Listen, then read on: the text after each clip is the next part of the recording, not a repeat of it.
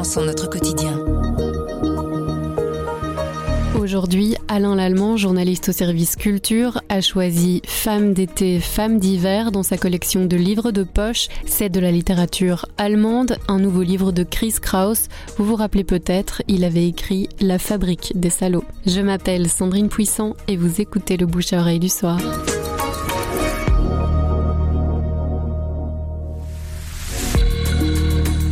Propose cette fois-ci Femme d'été, Femme d'hiver. Alors, on est dans les années 90.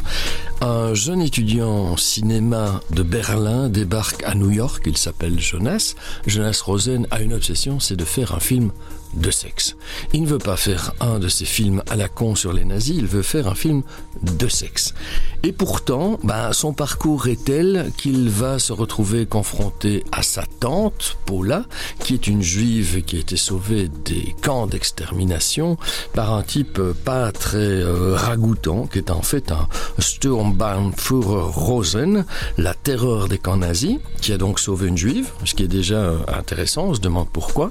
Mais surtout, c'est le grand-père de Jonas. Alors Jonas qui ne veut pas faire de film sur les nazis, bah, quelque part, le sort va jouer contre lui. Je dirais que c'est un livre euh, baroque, certainement, dans son écriture. C'est une écriture très inventive. C'est parfois un peu déroutant au niveau des images et finalement c'est extrêmement drôle.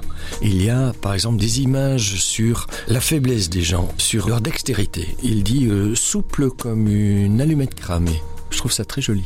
Et toujours, chez Chris Kraus, une question existentielle. Cette fois-ci, c'est quel sens donner à nos vies, à nos œuvres, à nos amours on se demande mais, mais où est-ce qu'il veut en venir? Et puis à un moment, on comprend. On comprend où est le sens à la fois du livre et le sens de la vie. C'est un livre qui a été édité en grand format avec un titre extrêmement aguichant, Baiser ou faire des films.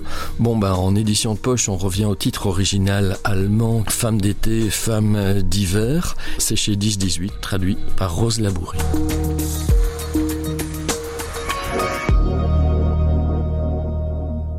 Le bouche à oreille, c'est un avis, une inspiration, une recommandation. C'est livré par un membre de la rédaction du soir. Vous nous trouverez sur notre site, notre application et votre plateforme de podcast préférée. À bientôt.